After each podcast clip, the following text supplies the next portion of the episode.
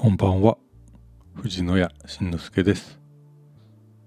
えー、新しい番組を一つ開始しようかなと思いまして、えー、立ち上げてみました。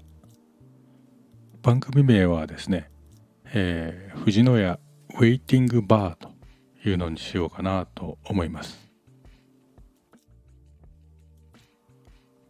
藤野谷ウェイティングバー。こんな感じですね。えー、ちょっとリバーブをかけて遊んでみました。いやこのボタン何なんだろうとずっと思ってて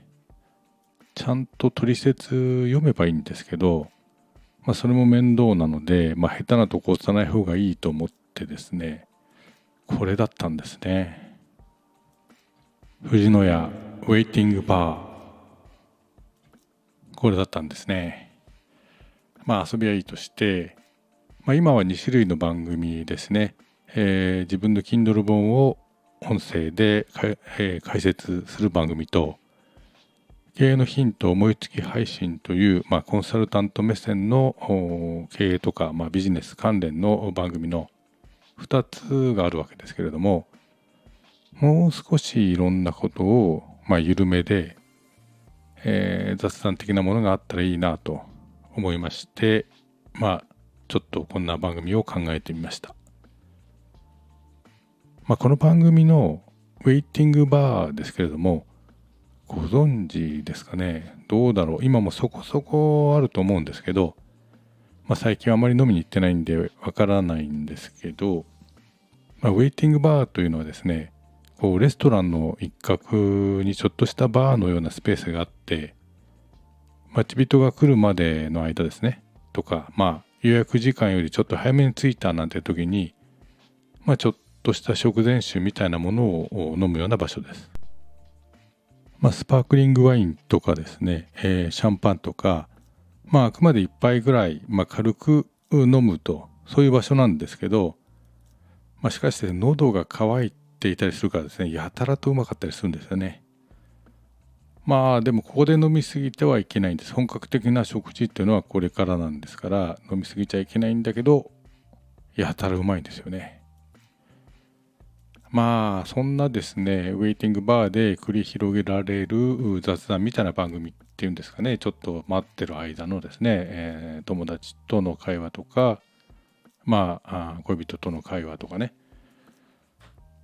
まあ、ウェイティングバーってですねそんなに広くないもんですから結構周りの雑談っていうか話も耳に入ってくるんですよ。これ結構面白かったですよね。まあおしゃれな会話小粋な会話をしている人もいれば、まあ、情報漏洩という物騒な話じゃなくて、えー、仕事でこんな手柄を挙げたとかね、まあ、なんか会社の実名が出てたりもしてですねおおそうなのかとか思ってですね、えー、聞いてたりしました。まあ本当どうでもいいたわいのない話なんてのもまあ当然多いんですけどね。まあ今となったらちょっと懐かしい感じですね。バブル時代なんかをよく行きました。あのバブル時代で思い出すことといったらですねまあ着飾ったお姉さんとかあセレブマダムみたいな人も結構まあお待ちになっててですね、まあ、そんな人を眺めてどんな人が来るんだろうね。どんな男が来るんだろうねとかね。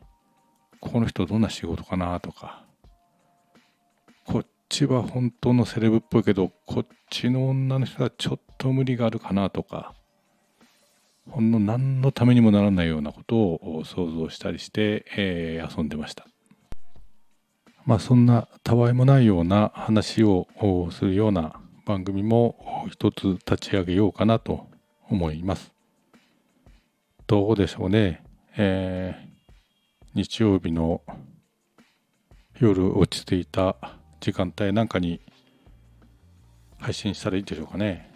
うんまあ明日から仕事だなみたいな時のちょっとした気を紛らわせるみたいな番組を作っていければなと思います。